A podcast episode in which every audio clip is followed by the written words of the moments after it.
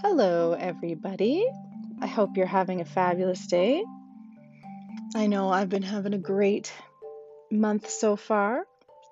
May is my birthday month, and we found some really creative ways to, to celebrate my birthday. We actually used one of our business friends that I have interviewed in the past, and I had all of my friends order the do it yourself lava bead bracelet kits from Drops of Gratitude.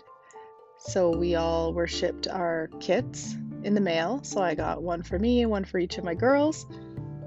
And then all of my friends who wanted to join the virtual bracelet bash uh, ordered their own kits. So we all got on to a virtual video chat and we all made our bracelets together. It was actually really, really fun. So, today I am going to interview another amazing guest for our Looking Inward series. Her name is Taz, and I'll tell you a little bit about Taz. She has been in the finance industry for 18 years and has her adult educator certificate. She's passionate about simplifying complex financial concepts for Canadians and about getting tough conversations started in order to find the right solutions to move on and up. Taz is the community engagement partner at Bromwich and Smith, licensed insolvency trustees, and has been featured on Global TV, AM 770, and on different webinars. In her spare time, you can find Taz facilitating personal development workshops, hiking in Canmore, practicing hot yoga, volunteering, networking, and reading. Now, I've known Taz for years. We met at a networking event, and she shares the same energy as me and passion about helping other people. And her expertise is obviously in finance. So, she's going to talk a little bit about financing and budgeting uh, and we'll probably bring up uh, some of the things that we can do now during this pandemic if you're not already doing it. So let me get her on the line.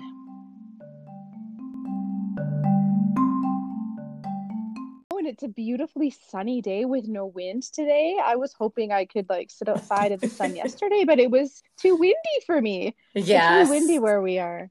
Yeah, it's nice Ah, to sit wow. outside when you're working, isn't it? Yes, it's beautiful. Get some vitamin D in there at the same time. It's fabulous. Well, thank you for being on the podcast today. I really appreciate you taking time out of your beautiful Friday. Thank you so much for having me, actually. This is an honor. Absolutely. Yeah. And you get to talk about that fun topic that not a lot of people like to even think about. Hey? Da da da. Da, da, da. So I've already introduced you. We know how amazing you are with finances and budgeting and stuff. So, what kind of uh, advice or little tidbits do you want to share with us today? Oh wow, how long do you have? No. I'm However long you feel we need. no, you know what? In terms of advice, let's, you know, let's the the biggest, I guess the biggest thing I really like to get across, like you said, it's a topic that most people don't really want to talk about. And that, like, that's what I'm passionate about is like, let's just normalize this conversation. Like, I don't know if you remember, I remember back when I went through my divorce, divorce was this taboo word and concept. And it was kind of like, oh, I'm, I'm going through a divorce. Like, you know, we had to sort of whisper it. It's kind of like, mm, wonder what she did, right? Right? And it rocks your finances. Oh my goodness. Yes, yes, Been it there, does. So yeah, like, you know, I think there's this tendency to put finances and debt outside of everything else in our life, but it is completely interwoven in everything we do. So if we've come to a point where we're okay to talk openly about divorce and not judge people if they've gone through or going through or, you know, in the process of a divorce, and we've come to this place where we can talk about mental health um, and same thing, not have that judgment or stigma attached it's interesting to me that we're not at that point yet where we can talk about just some facts, some realities around, you know, just like that, you know, maybe as a couple, both of you are working, maybe bringing in a six figure income. And at the end of the month, you're still in the red. And I think if, if I've just like hit a nerve with somebody, they're feeling like they're the only ones, but they're not. I mean, Like we have survey after survey that shows, like we, we just did a recent one, Bromwich and Smith did with Leger. Um, and we saw that 49% of Canadians saw an income reduction due to COVID. And that oh, 60, right? And 61% are behind on their credit card payments. So 61%, if you fall into that, you're definitely not alone. Right. But it is, it's almost like a, a shame trigger for people, just Absolutely. like mental health or divorce. And it's one of those things we just need to be open and vulnerable and dig deep. And yeah. Yeah. Let's talk about it. Absolutely. I really do believe there's all this like stigma and shame um, and embarrassment around it. And so I think the more, yeah, the more we can just talk about some of the facts, and the facts are roughly at any given time when you look at a survey roughly half of all canadians are saying things like yes i'm behind on my payment um, yes you know if my paycheck was late by a week i'm not sure what i would do um, I think I'm So, what too... does that mean if you're behind on your payments? Like, for example, credit card, just so we yeah. can like really understand what you mean by that. Yeah, like basically, if a couple of ways to look at it, right? Like when you get your credit card statement, there's always like there's the minimum payment on it. And then right. there's like the full balance owing. And I mean, these days now, the credit card companies have to sort of show you. I don't know if you've looked at like the fine print now has to tell you if you were to only make the minimum payment, it will take you, you know, like the equivalent of 200 years to pay off this credit card, right? So, oh, yeah. So you would almost consider the minimum payment every month as being behind on payments. Yeah, actually. Yeah. Yeah. In reality, if you're, you're not, not, getting ahead, you're not getting ahead, right? And then, especially if you're getting to that point where it's like, whoa, even the minimum payments are getting hard. Or if you're in this situation, you've heard of that, you know, robbing Peter to pay Paul, right? Where you're yes, like, yes. okay, well, this credit card has a low interest rate. I'm going to balance balance transfer all these other credit cards here you know if you're using credit to pay for credit and that can even be you know i was a mortgage broker for 10 years and we did a lot of home equity lines of credit which they they have their place for sure. They're great. They tend to be a lower interest rate.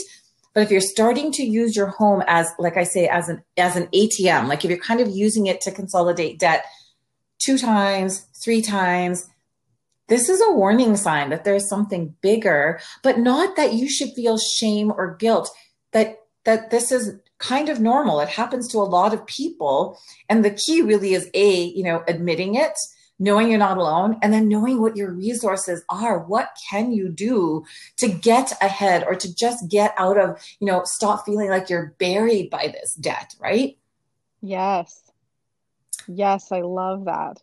Okay, what other facts do we need to know until you can tell us what we need to do?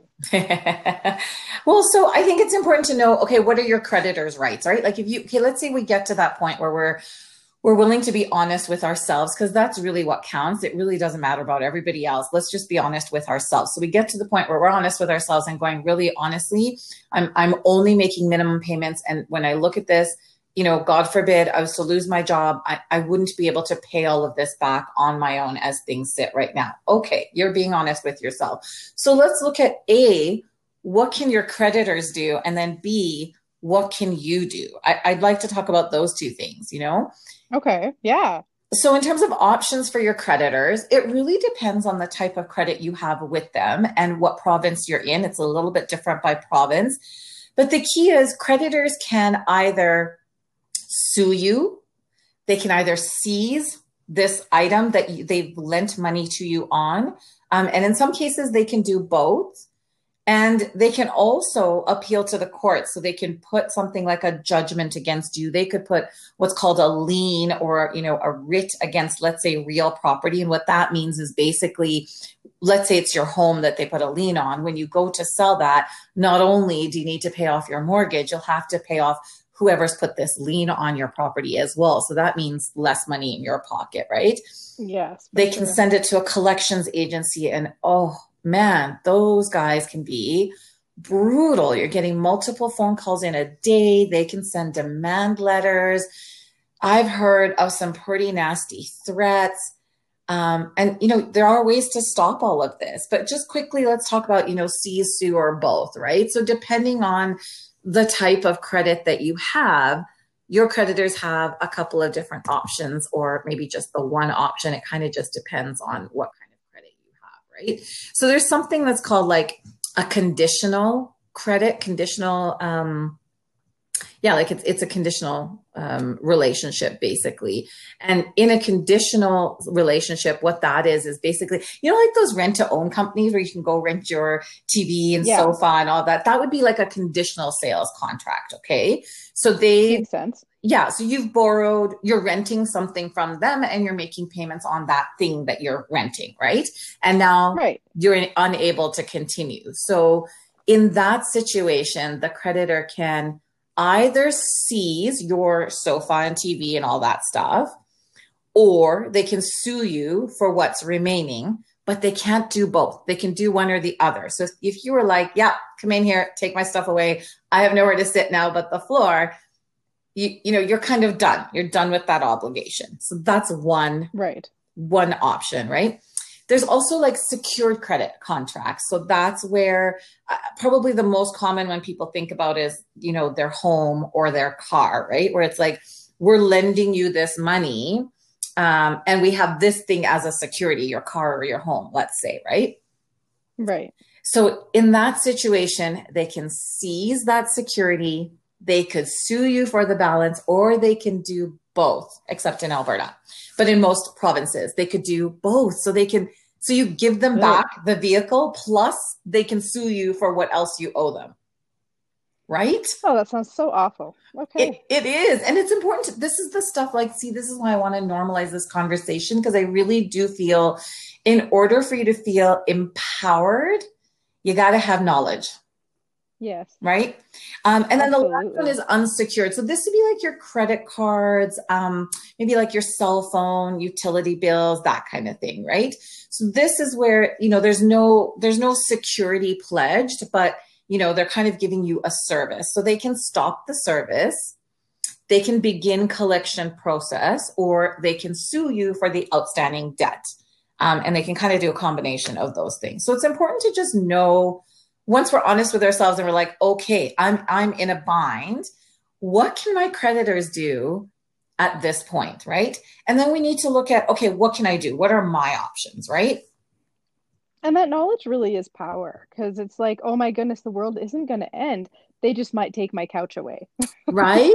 you know, it can really kind of put things back into perspective a little bit in case we're getting a little ahead of ourselves. Yes, absolutely. So then, like, what are your options? You know, there's a couple things you can do when you kind of have that honest conversation with yourself.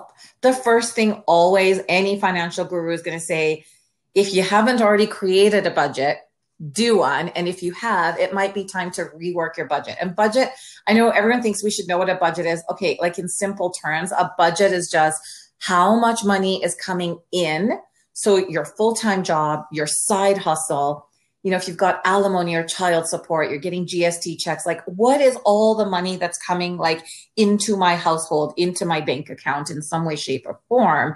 And then what is all the money that's going out? And when you look at a budget, there's like fixed expenses, there's variable expenses, right? So fixed would probably be things like your rent or your mortgage payment. If you've got a loan payment, like those are fixed. You know, every month it's the same yeah, amount. Yeah, the same amount every month. Right. Yeah. And then variable will be things like, you know, maybe groceries fluctuate a little bit here and there. You know, pre pandemic, we used to have people over. And so, you know, right. for me, I know when I would entertain, you know, the grocery budget goes up a little bit versus when I'm not entertaining, right? For sure. Um, and and there's and it's really important when we do that budget and the budget is for you. Please please please let's make i think the reason a lot of us don't do budgets again it's that whole like shame and guilt. Listen nobody else needs to look at that budget but you need to look at that budget and you need to know what your numbers are right?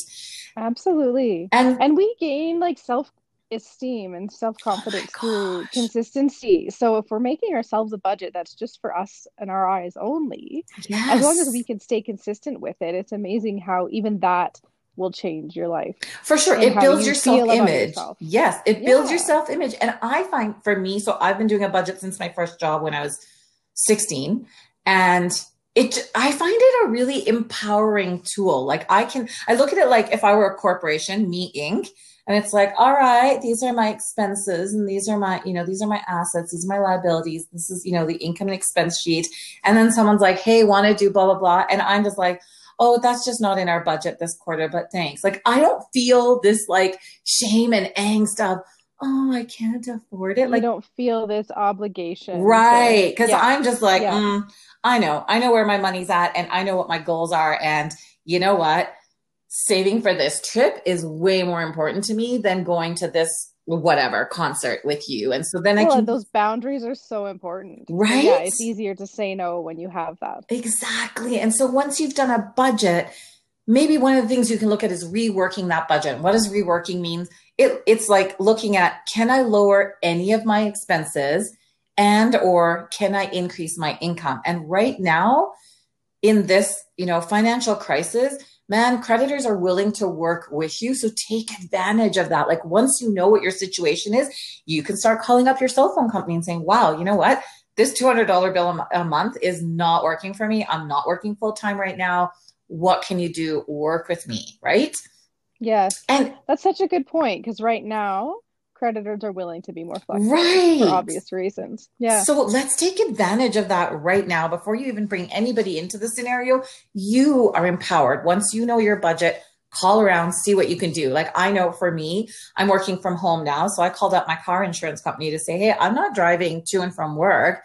I'm saving $20 a month on my car insurance. Doesn't sound like a whole lot, but $20 times 12 and let's say I do that with two or three other accounts, that can start to add up, right? If we're feeling really oh, overwhelmed, yeah. right?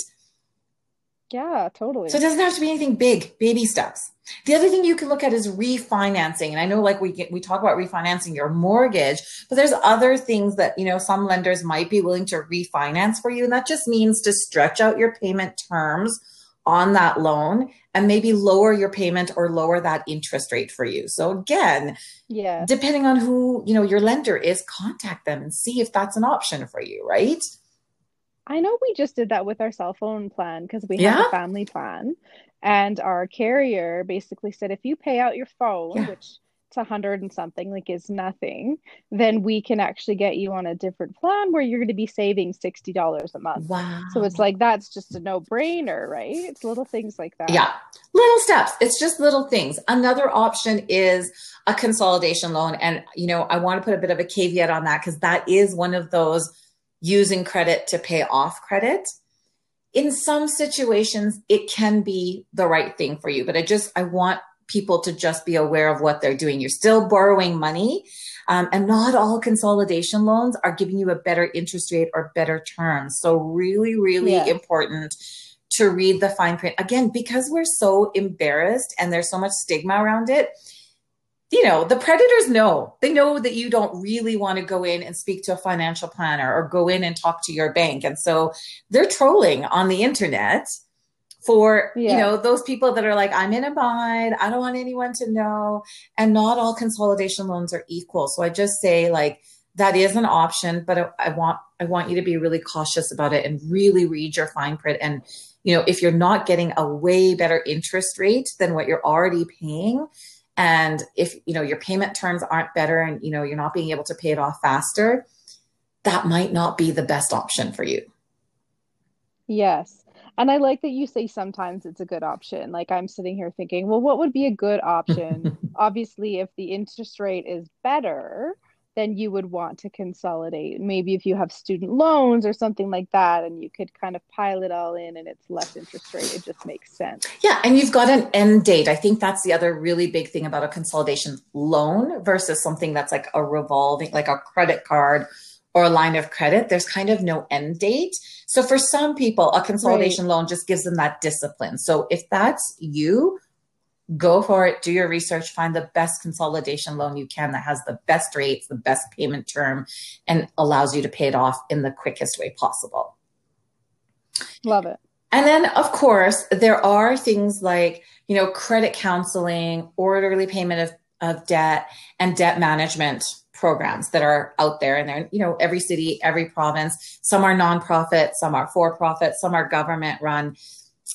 Basically with all of those somebody's just helping you pay back every penny that you owe. You're paying all of it back plus some interest some usually like if it's a government run or a nonprofit that interest rate is fixed and it's at a lower amount but you're paying you know, everything 100%, 105% in some cases, you know, depending on what that interest rate is. Um, and they're, they're, it's this like third party negotiator that's negotiating with your credit card companies or with, you know, whoever you have your loans with and saying, hey, this person's not able to pay you know everything as the terms are right now we want to pay it all back but we're just going to do it as this one lump sum payment and those, again, they have value in society as well. The couple of things you need to know about those is creditors are not bound to it. There's no nothing legally binding them. So they can come back and say, yes, okay, we agree, or they can come back and say, we don't agree.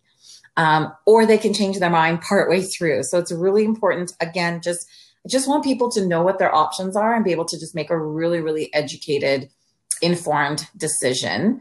And the yeah. one thing I caution you against is if you're going somewhere and they're saying, "Hey, we got you. We're going to give you like full on counseling and and we're going to charge you $3,000 to do this."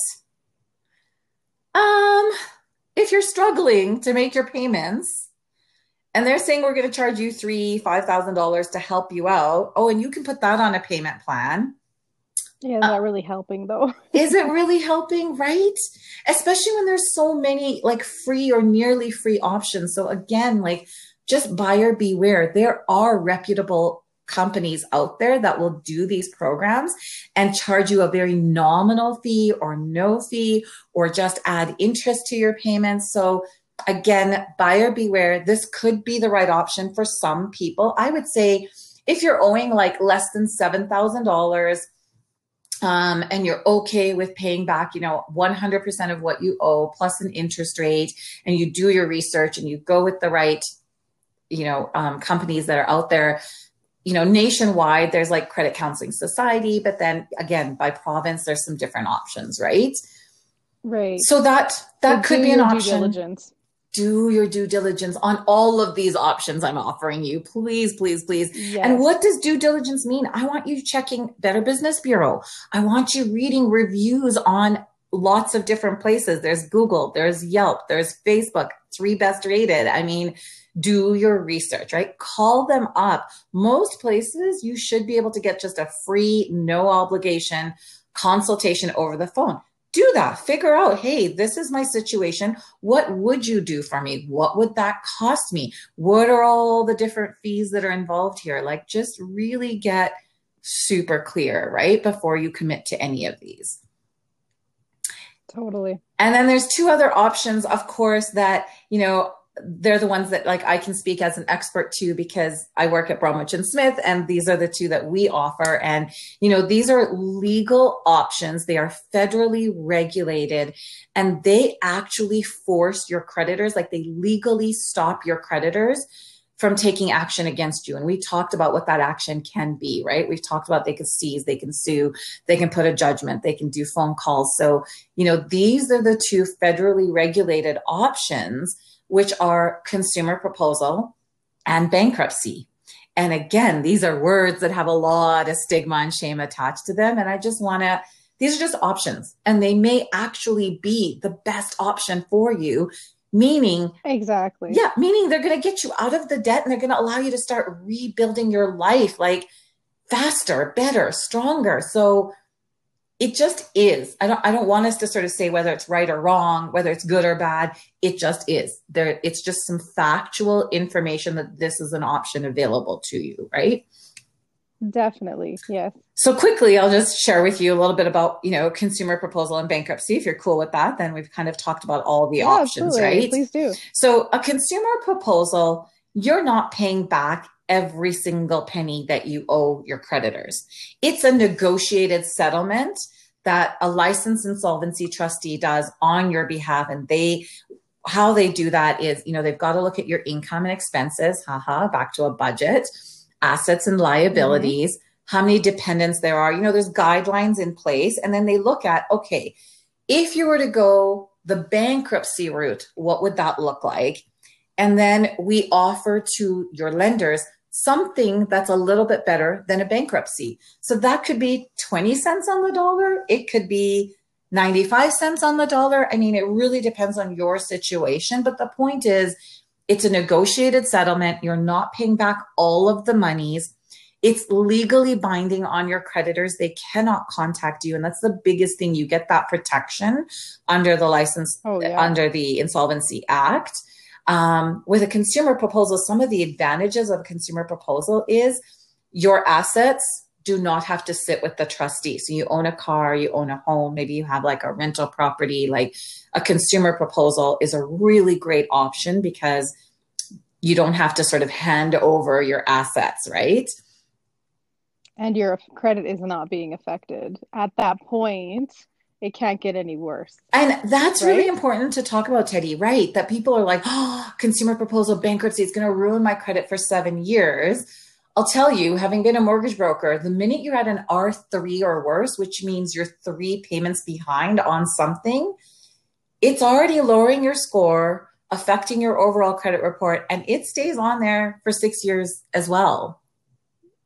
Yeah. Right? So you're right. I mean, a consumer proposal isn't as damaging to your credit as a bankruptcy is, it is more damaging to your credit than, you know, maybe a consolidation loan. So let's, you know, we've got to, we've got to look at those options.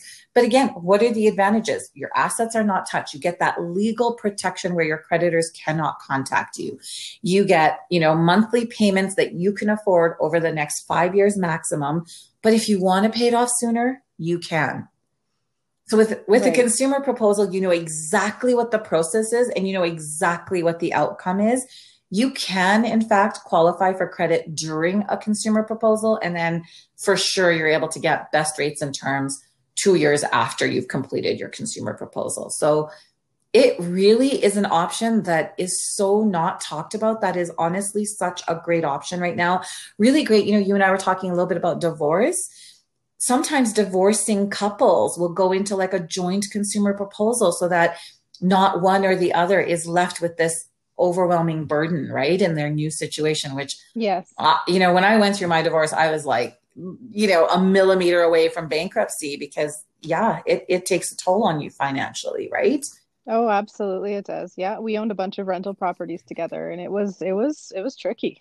yeah, right? And once you do your divorce settlement, I mean, one partner could afterwards just go and you know, sign into bankruptcy and now the other partner's left holding the bag, right? So it's really important yeah. that this option is legally binding on creditors.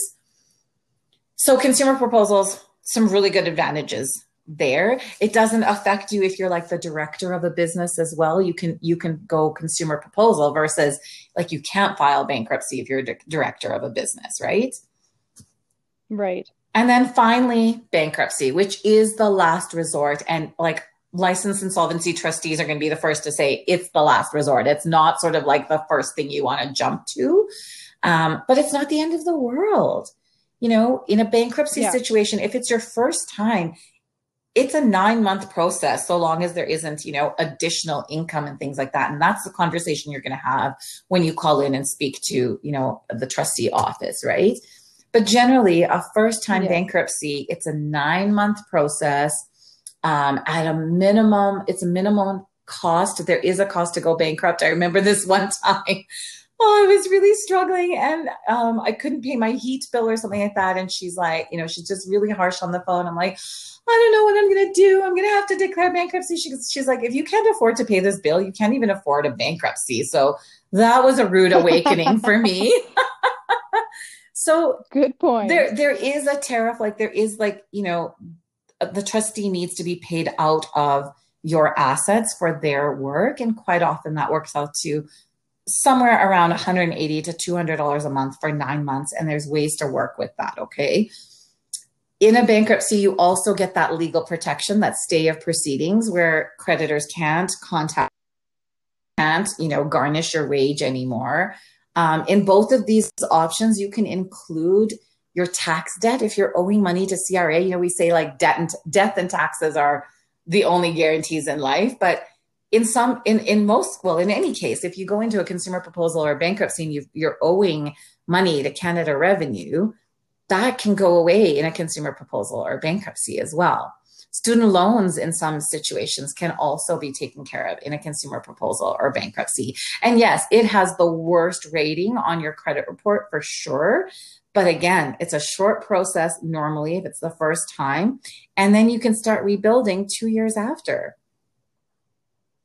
Yeah, and you can totally bounce back from it. I know I know a few people that have declared bankruptcy and they now own homes and they have reestablished their credits and everything's fine. It just takes a little bit of time. Absolutely. Absolutely. So that's, you know, that was what I was really passionate about just sharing with people that there are options and even the ones that sound like the scariest, they're not the end of the world. It it is there so that society can continue, so we can have commerce, so that we can, you know, have faith in our system. So yeah, I think it's just important to normalize this conversation around our finances and around our debt.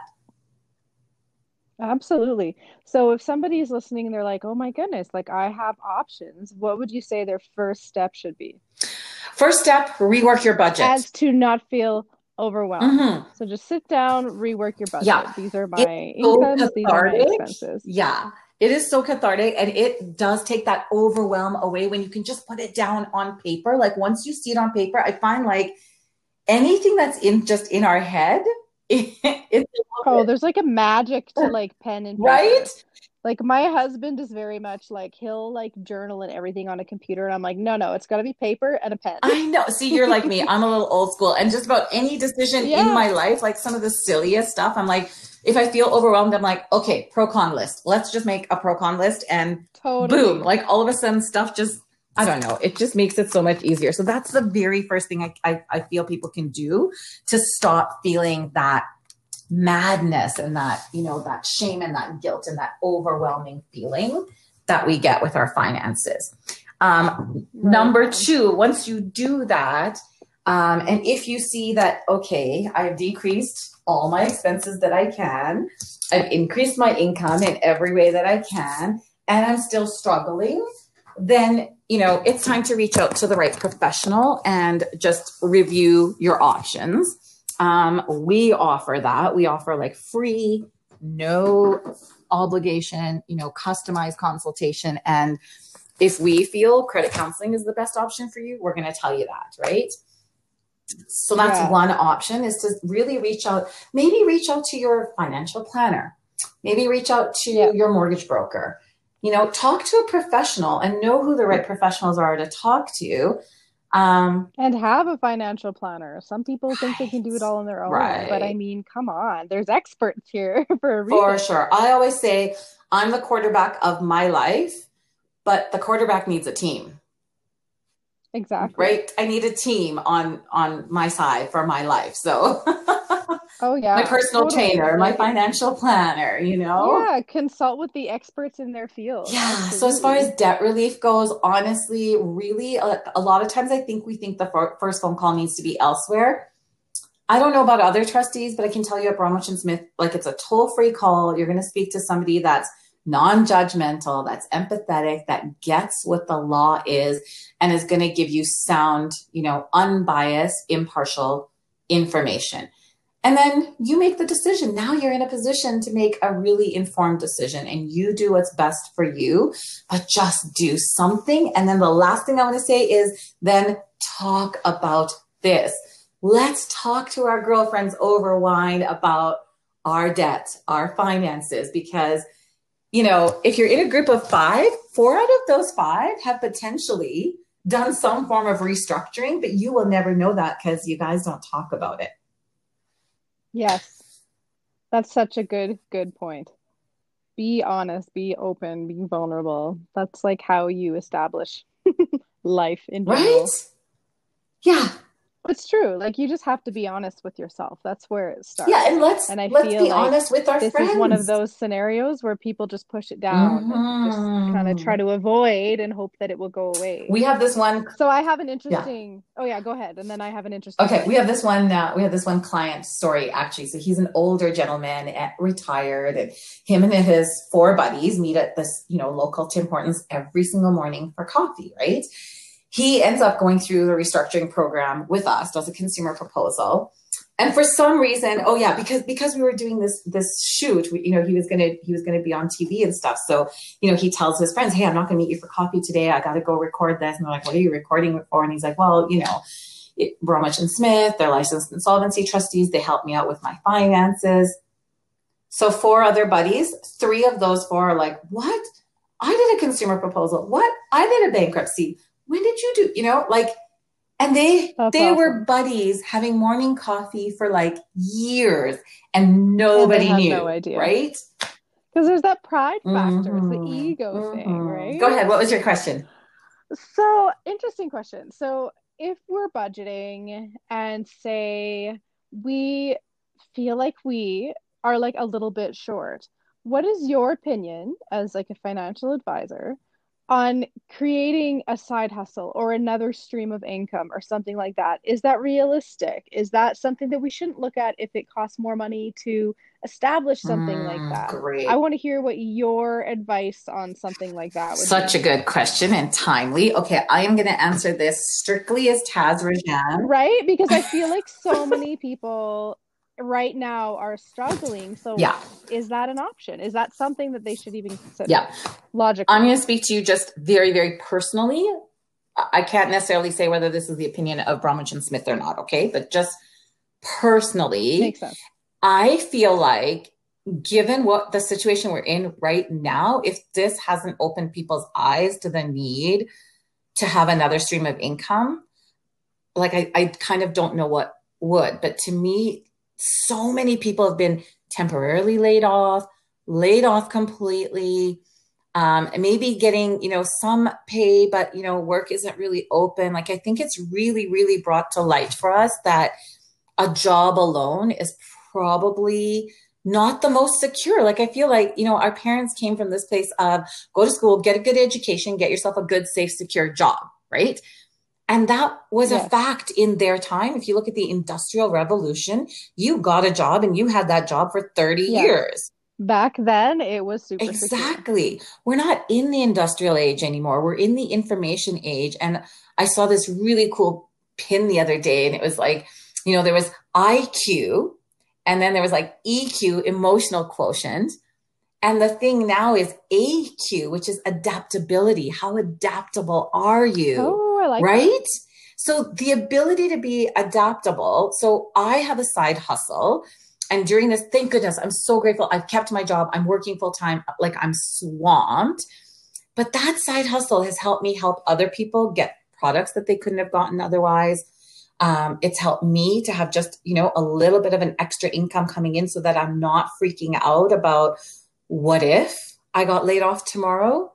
Um, it's helped me so much in building my self worth and having this community. That's the other thing. I think, you know, when we look at a side hustle, it's not only about the financial piece, it's also about the emotional and mental and, you know, that whole stability. Are we growing as a oh, human, 100%. right? So, yeah, totally. I think, especially if you were to talk to a millennial right now, I mean, they'd be they're they're all about the side hustle, and a lot of them don't have anything but side hustles. For me personally, when when we look at it when i look at a budget and it's like how do i decrease my expenses and how do i increase my income? One of the ways to increase that income is definitely a side hustle. Now you asked a really important question though. If that side hustle requires more money to get started well it will. I mean you can't open up a starbucks without taking out a probably a $200000 bank loan and maybe putting your house up and giving up your firstborn. I mean and and it doesn't make money in the first five years. So yes there's going to be some sort of a cost involved. And again this is the buyer beware. This is the do your research. Look at your options. Is it being an uber driver? Does that mean you know you're going to spend more money on gas and you're going to have more mileage and maybe your insurance is going to go up? Does that make sense? Is it working at instacart just you know filling up people's you know grocery orders and maybe not delivering maybe you're just on the inside part of it because you don't have a vehicle right? Is it maybe a network marketing option? And most of those have a very low barrier to entry. Um, but again it's it's got to make sense in your budget. And you know if you're talking to someone about doing a side hustle and you're not talking about your budget then that to me is a bit of a red flag right? You got to talk about your budget. But yes sometimes we have to we have to give to get right you do. Absolutely. And I think from what I hear that you're saying, as long as it makes sense long Yes. term or in the long run, you have to kind of go into it having those goals of, okay, I'm going to make my money back within three months, within five years, whatever that is. Mhm. As long as you have a goal to work to to put into your budget, Well, then maybe it is something Yeah, and sometimes sense. it's counterintuitive. Like I know for my side hustle, you know, my mentors were like for me that was like my option out of having to have a job. This is pre Bromwich and Smith. Um, and you know, I was struggling for the small investment that it is per month. And you know, when my mentor was like, "Well, maybe you need to get a job," I was like, "What? Like a job? No, that's why I'm doing this was to not have a job." But again, if you look at some of the greatest entrepreneurs in our in just in our lifetime, they had to do things counterintuitive too. They had to do other jobs maybe Yes. and run this, right? So Well, and I I think we have similar, and I don't know if you have read any of the I Robert Kiyosaki have. books, but I feel like that was like one of the first like introductions to budgeting or money or income streams or whatever that I Mhm. had. And I loved Rich Dad Poor Dad, and his biggest thing is have as many income streams as you can. That just makes sense. So I kind of have always been around that. So I wanted to ask you that question just to kind of get your own opinion on yeah, and I that. think I'm going to put a bit of I a like hearing that we're kind of on the Yeah, and a bit of a caveat on that because sometimes that's what ends up getting people into our office. So the big caveat I have on that is a side hustle is not an overnight success. It's not a silver bullet and it's not a get rich. It shouldn't be a get rich quick scheme. You gotta look at it da- like not, yeah. long term. And if it's long term, and let's say it's costing you $200 a month, you got to find a way to make sure that your budget can afford that $200 a month for five years, not for three or four months. And then, oh my God, I think I'm going to be bankrupt, right? Because then that's, and then, and then we say it was that side hustle's fault, right? Then we, you know, but it's not. It, it's you didn't really take stock and you didn't really look at this from a long term feasibility perspective. And often for me, like if I start something, I'll say, okay, my first goal is just going to be to make my own money that I'm putting into Right. it back so that I'm I'm in this business for free as soon as Right. I can be. Like it's a silly, stupid little goal, but that helps me logically process, okay, well, I'm not going to be out any money as long as I can make Yeah, that money back. Absolutely. I think the break even point is very much that first goal. And then the making money Yeah. takes time, as it does with any business. And that's the other thing. If we're coming from, like you say, Robert Kiyosaki's, you know, cash cash flow quadrants, right? If we're coming from the E and the S quadrant, the employee small business, it's a big difference in mindset to start thinking like an entrepreneur. So that's a Yes. big thing as well. If you're not working on your mindset and looking at the And our parents might not have that Oh, mindset they probably because don't. lived in a different age and a different generation. yeah, our parents and probably a lot of our close friends don't have that mindset. And so it's really important to look at like Absolutely. who- And that's one of the main reasons I really wanted to have you on this podcast because it is one of those less talked about things. Because growing up, I wasn't taught to budget. You know what I mean? Like, it's not something that was uh, readily available, I feel. And that's why I read Robert Kiyosaki Mhm. books in my um, early young adult life because I'm like, okay, I got to get this information from somewhere. I'm going to take it from a mentor who has walked his own talk and has succeeded Yeah, financially. For sure. Absolutely. And that's, yeah, that's the last thing I would leave you with is look for people that have fruit on the tree. So, my own example, I've been divorced once. Um, and then, you know, had another, you know, relationship breakdown. So I'm probably not the most ideal person to give you advice on sustaining a long-term marriage. Right. I, I love you and I care about you Good and I want yeah. what's best for you, but I'm probably not the person you should be asking for marital advice, right? Or like, you know, you wouldn't ask someone who's obese, you know, their opinion on your latest keto, you know, meal planning or something, right? Like, and I know this sounds really like, well, duh.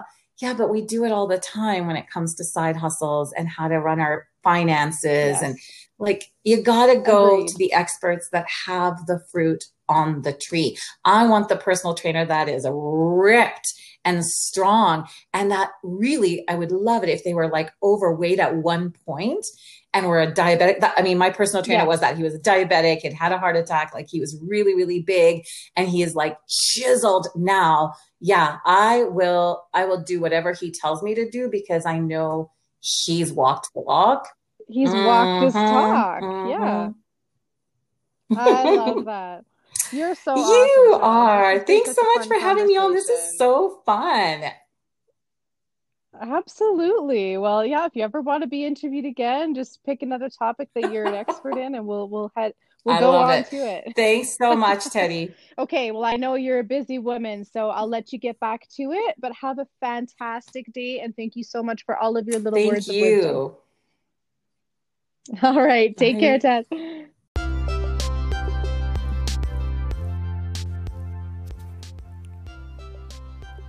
Mountain Movers are a high quality, highly reliable moving company who offer to assist you with all of your relocation needs.